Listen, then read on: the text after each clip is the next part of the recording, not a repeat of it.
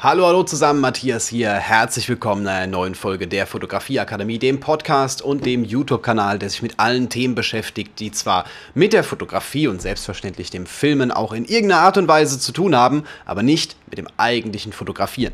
Es geht eher um das Drumherum und heute habe ich ein ganz interessantes Thema, zu dem ich tatsächlich bisher noch nicht so viel gesagt habe, und zwar eine Frage von Karin. Man kann mir Fragen schicken und wenn die in die Podcasts hier reinpassen, dann werden die selbstverständlich auch beantwortet. Unter der Voraussetzung, man kann eine Folge draus machen. Ähm, geht nicht immer, aber ich versuche es so oft wie möglich. Ähm, Genau. Sie äh, hätte Fragen, weil sie als zweiter Fotograf für eine Hochzeit fotografieren kann, wie man das am besten macht, äh, dass, dass man nichts vergisst und äh, dass alles safe ist in der Hinsicht. Und nachdem das vor kurzem sogar ein Thema bei mir in der Akademie war, weil jemand genau diesen Punkt auch wieder angesprochen hatte, äh, irgendwie haben gerade sehr viele den Moment, dass Second Shooter läuft. Und ja, das ist eigentlich aus meiner Sicht ein sehr, sehr genialer Punkt, um einzusteigen und sich auch, ohne dass man bisher eine Hochzeit so alleine fotografiert hat, weil man braucht ja Hochzeiten, um ein Portfolio zu haben, um wieder Hochzeiten zu bekommen. Das ist ja irgendwie so äh, ein Teufelskreis, der nie wirklich gebrochen werden kann, weil ohne Hochzeitsbilder kommst du nicht an Hochzeiten und ohne Hochzeiten kommst du nicht an Hochzeitsbilder das ist eine schöne Variante, die auf jeden Fall funktioniert. Mit der zusätzlichen Sicherheit, dass selbst wenn äh, von deiner Seite aus irgendwas schief gehen sollte, irgendwas nicht so funktioniert, wie man sich das vorstellt, du auf jeden Fall noch jemanden dabei hast, der auch fotografiert. Das ist eine Story, die ich bisher noch nie erzählt habe. Ich war tatsächlich auch ungewollt ähm, Second Shooter auf meiner ersten Hochzeit. Geplant war das ganze Thema eigentlich, das Nachbarpärchen hat mich angesprochen, hat gesagt, hey Matthias, du hast doch eine Kamera, willst du nicht unsere Hochzeit fotografieren? Äh, eigentlich etwas, von dem ich jedem abrate. Ähm, ja, ich habe zugesagt. Ich war damals so blöd, wobei im Nachhinein betrachtet war es eigentlich sehr gut, dass ich zugesagt habe. Wenn es schief gelaufen wäre, hätte ich ein Problem gehabt, weil ich hätte das Risiko alleine getragen und ja, ich hatte halt null Erfahrung. Klar habe ich mich mega darauf vorbereitet und war ein bisschen angepisst, dass noch irgendein Gast einen zweiten Fotografen gebucht hat oder eigentlich einen ersten. Ich war eher der zweite Fotograf. Äh, aber das ist egal. Ist vollkommen egal. Äh, das Ergebnis hat gepasst. Und ich empfehle eigentlich jedem einzusteigen als Second Shooter, weil es viele Dinge einfacher macht. Und ähm, ja, das Risiko wird in dem Moment weggenommen. Gut, worum geht's jetzt? Was habe ich jetzt hier an dieser Stelle für Tipps? Was gibt es für wichtige Punkte zu beachten? Wir beginnen erstmal ganz am Anfang. Wie komme ich überhaupt an so einen Job? Also, ich, ich brauche ja erstmal jemanden, bei dem ich mitgehen kann, bei dem ich mitfotografieren kann. Das ist jetzt ein ganz wichtiger Punkt, denn ich kriege öfter solche Anfragen und viele fallen bei mir einfach durch, wo ich sage so, äh, ja, prinzipiell gerne, aber ich kann nicht auf jede Hochzeit jemanden von euch mitnehmen. Funktioniert einfach nicht. Ähm, das, das ist immer so ein kleines bisschen schwierig. Sich zu jeder Hochzeit passt, nicht zu jeder Location passt, nicht zu jedem Termin passt es. Und natürlich muss es auch von der Person her passen ich kann ja nicht einfach jeden, der anfragt, ob er Second Shooter bei mir sein möchte, oder im, im, Prinzip kann man das ja auf alle anderen Fotografen auch übertragen. Ich kann ja nicht bei jedem hergehen und einfach sagen, ja klar, komm mit. Ich weiß ja gar nichts von der Person. Was macht die für Fotos? Okay, vielleicht eher zweitrangig, vielleicht ganz coole Geschichte, wenn es gute Bilder wären. Wenn nicht, bin ich immer noch selber unterwegs und habe damit kein Problem. Und ähm, ja, aber wie, wie ist so das Auftreten? ist das jemand, der da in Jogginghosen auftaucht oder sowas in der Art. Ne? Das ist so ein kleines bisschen schwierig und wenn ich dann auf Webseiten gehe und mir überlege, so, mh, hm, ich bin mir unsicher, dann sage ich lieber ab, weil mir das Risiko zu groß ist. Deswegen ist mein Tipp, versucht einen persönlichen Kontakt herzustellen. Also wirklich, äh, erst, erst einmal klar, wenn man jetzt gar niemanden kennt, kann man immer noch eine Sprachnachricht schicken per Instagram oder irgendwie so direkt anschreiben, einfach mal nachfragen. Ähm, aber es ist zehnmal einfacher, wenn man die Person tatsächlich persönlich kennt. Wenn ihr jetzt, keine Ahnung, auf dem Stammtisch unterwegs seid, äh, ist im Übrigen nächsten Mittwoch, übermorgen tatsächlich wieder einer in Schwetzingen. Wer also in Hockenheim oh mein Gott, ich bin fast in die falsche Stadt, Stadt gefahren, gedanklich, ne? Äh, in Hockenheim ist einer, ich guck mal, dass ich den hier unten drunter ver verlinke, also der ist immer am ersten Mittwoch im Monat. Einfach mal schauen. Äh, bin da auch regelmäßig, nicht jedes Mal, aber ich versuche so oft wie möglich da zu sein, einfach weil der Austausch mega genial ist und weil man dort Fotografen kennenlernt, bei denen zum Beispiel so etwas möglich wäre. Und das macht schon mal viel einfacher, wenn man sich persönlich kennt, dann ist eine ganz andere Vertrauensbasis da. Wenn nicht, lohnt es sich auf jeden Fall, äh, wenn man anständige Bilder vorzeigen kann. Also klar entscheidet immer Ihr werdet immer zuerst am Portfolio gemessen. Wenn jemand sagt, so, hey, ich wäre gern Second Shooter bei dir, und klar erwarte ich nicht, dass derjenige Profi oder diejenige Profifotograf in ist. Jetzt fange ich mit dem Gendern schon an, oh, es wird immer schlimmer. Äh, vielleicht der Hinweis, egal in welcher Podcast-Folge ich mal Fotograf oder Model gesagt habe, ich meine immer die beide Geschlechter. Warum muss ich das erklären? Egal. Ähm, wichtig an der Stelle. Je besser das Auftreten ist, je besser der erste Eindruck ist, umso eher würde ich euch auch nehmen als Second Shooter oder jeder andere Fotograf euch auch nehmen, dich auch nehmen.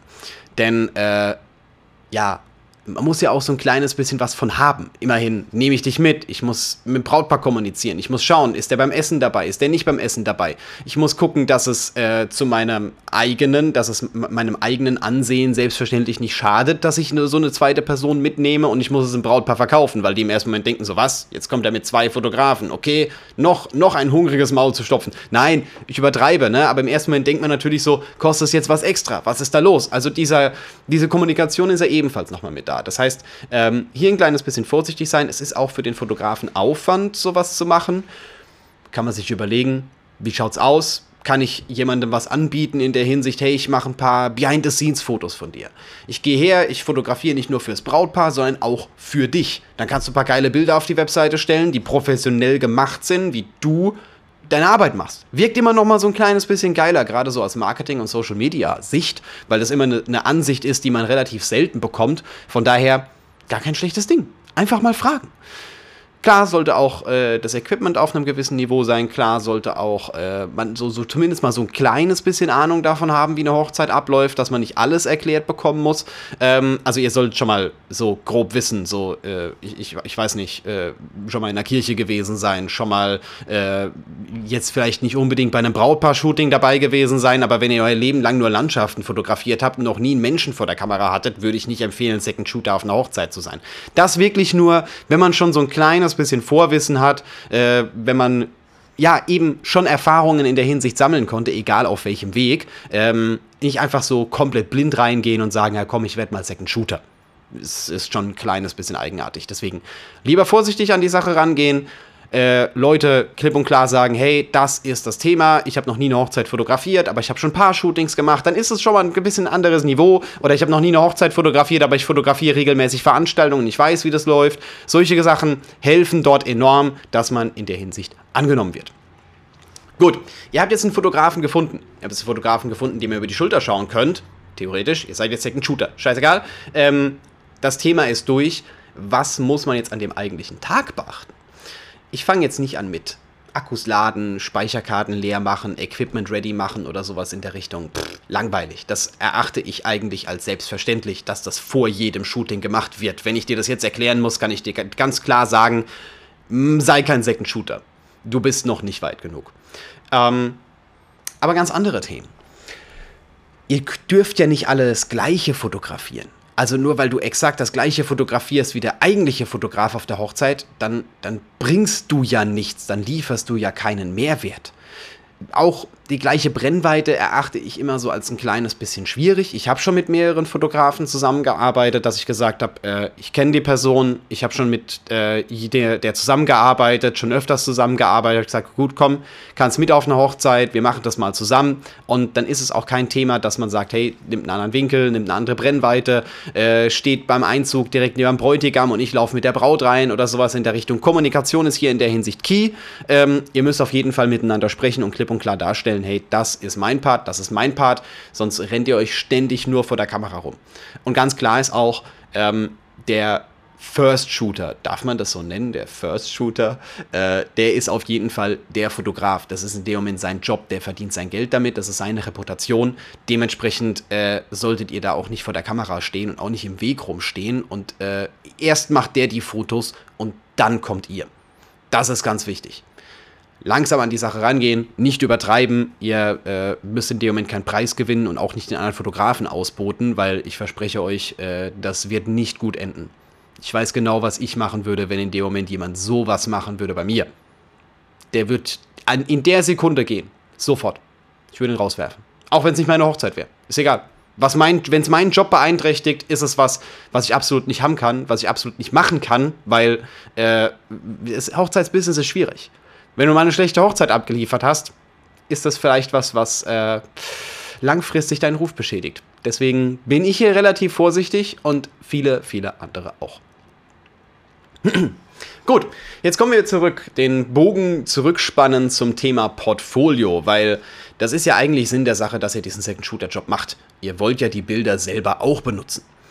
Das heißt, ihr solltet es auf jeden Fall festhalten. Ihr solltet es mit dem Fotografen klären, dass ihr aus Sicht des Brautpaares, weil die müssen damit einverstanden sein, eure Bilder auch verwenden könnt bitte nicht solche Geschichten machen wie nach den Bildern des Fotografen fragen und nur weil man als Second Shooter dabei war, dem seine Bilder von der Webseite nehmen und auf der eigenen benutzen oder sowas in der Art. Absolutes No-Go. Definitiv nicht. Ich habe das auch manchmal bei größeren Projekten, dass ich nachgucken muss, welche von den Aufnahmen ich jetzt nochmal gemacht habe und welche die anderen. Und mir, mich dann ärger so, ah, der, der Shot wäre echt cool gewesen, aber den habe ich selber nicht gemacht. Und würde wahrscheinlich niemandem auffallen ja, und es hätte wahrscheinlich auch niemand was dagegen, aber ich finde, es gehört sich einfach nicht. Es ist so eine moralische Geschichte. Bilder von jemand anderem auf die Webseite nehmen. Mm, niemals. Niemals. Stimmt nicht ganz.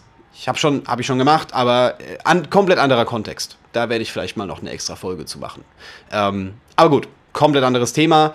Äh, sichert euch in der Hinsicht ab. Ihr müsst jetzt keinen 20-seitigen Vertrag aufsetzen und den Verbrautpaar fünffach notariell beglaubigen lassen.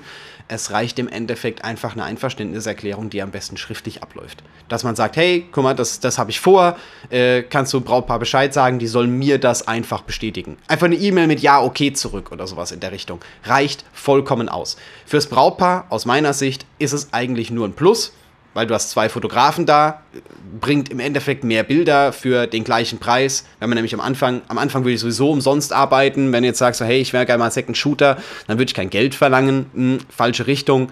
Du kriegst ja in dem Moment mit Portfolio belohnt. Also für die erste ist es definitiv in Ordnung. Wenn du es öfters machst, ähm, dann schon. Ist aber nochmal eine komplett andere Geschichte, die ich wahrscheinlich in, einem anderen in einer anderen Podcast-Folge nochmal behandeln werde. Von daher habt ihr jetzt ein bisschen Input bekommen. Wichtig an der Sache ist auf jeden Fall, äh, dass ihr einen Mehrwert liefert, sei es durch äh, Bilder aus einer anderen Perspektive, Behind-the-Scenes-Fotos oder dass man einfach sagt, so hey, äh, wenn du was brauchst, sei es, dass ich dir ein Objektiv hole oder dass ich dir, keine Ahnung, den Schweiß von der Stirn tupfe oder sowas in der Richtung. Ich übertreibe, nicht ganz so schlimm. Äh, sag Bescheid äh, ihr seid auch mehr als Second Shooter, wenn ihr da noch ein bisschen assistieren könnt. Das ist ein absoluter Pluspunkt. Das definitiv. Guckt, dass die Bedingungen klar geregelt sind, dass jetzt nicht solche Missverständlichkeiten entstehen. So, warum ist hier plötzlich ein zweiter Fotograf? Ist der mit? Was ist mit dem los? Wieso veröffentlicht er die Bilder? Ich weiß gar nicht mehr, ob der auf der Hochzeit war oder was, was, was geht mit dem ab, ne? Das ist auf jeden Fall ein wichtiges Thema. Anständig anziehen, bitte. Ihr seid auf einer Hochzeit keine Jogginghose, keine lustigen Poloshirts in irgendwelchen Farben, wo noch groß das eigene Logo drauf ist. Es geht an diesem Tag nicht um euch. Klar geht es ums Brautpaar, aber es geht nicht mal aus fotografischer Sicht um euch. Ihr seid Second Shooter. Ihr kommt nicht als erstes. Ich will es nur klarstellen, weil es manche Leute gibt, die da äh, es vielleicht ein bisschen falsch verstehen und klar kommunizieren natürlich, je besser sich der Bildstil mit dem, von, von dem Fotografen deckt, den ihr in dem Moment anfragt, als Second Shooter, umso besser funktioniert dieses ganze Thema sprecht klar ab, was, wie es abläuft, ob der RAW-Dateien bekommt, ob ihr die Bilder selber bearbeitet, wer wann wo wie steht, dass ihr euch nicht im Weg rumsteht. Einfach drüber reden, wenn man da kommuniziert, funktioniert da sehr, sehr viel. Und macht euch drauf gefasst, dass ihr wahrscheinlich 30, 40 Fotografen anfragen müsst, bis ihr vielleicht endlich mal eine Antwort bekommt, weil äh, als Second Shooter, für die Fotografen ist es meist ein größerer Aufwand, nochmal jemanden mitzunehmen, gerade wenn man vielleicht schon im Zweierteam ist oder äh, selber eingespielt ist oder der Kunde vielleicht ein bisschen schwierig ist, dass man sagt, hm, bei dem Brautpaar vielleicht nicht. Ähm, oder wir müssen einen Termin finden, bei dem es passt oder sowas. Ne, es sind viele Dinge, die da im Background so ein kleines bisschen schwammig sind. Und wenn ich dann noch eine unbekannte Variable, nämlich einen Fotografen, den ich nicht kenne, mit reinnehme, ist immer ein bisschen schwieriger. Von daher lohnt es sich, den Fotografen vorher zu kennen, auf komplett anderer Basis, nicht unbedingt aus der Anfrage heraus. Und dann wird das auf jeden Fall eine coole Sache werden, bei der man sehr viel Erfahrung sammeln kann. Okay, das war so für von meiner Seite mal sehr, sehr viel Input zu diesem Thema. Wenn ihr Fragen habt, selbstverständlich, schreibt sie mir gerne. Ich suche immer wieder nach neuen Themen für diesen äh, Podcast und für den YouTube-Kanal, um euch neuen Input zu liefern. Und äh, ja, wer dann jetzt noch, noch mehr wissen will, ohne dass er gleich eine Frage hat, beziehungsweise wenn du eine Frage hast, kannst du das auch gerne machen. Schau dir mal die Fotografieakademie an. Denn die Fotografieakademie ist nicht nur dieser Podcast. Es ist eigentlich mein Nonplusultra-Programm egal was du machen möchtest, filmen, fotografieren, Geld damit verdienen oder auch kein Geld damit verdienen. Einfach auf ein neues Niveau kommen und Dinge erfahren, die man halt in den Workshops oder in den Videokursen, die so ein paar Stunden gehen, einfach nicht erfährt, weil man gar nicht tief genug einsteigen kann. Dann ist die Fotografieakademie genau das Richtige für dich. Auf jeden Fall vorbeischauen, ich habe sie unter dieser Folge verlinkt und wir hören uns oder sehen uns einfach in der nächsten Folge wieder.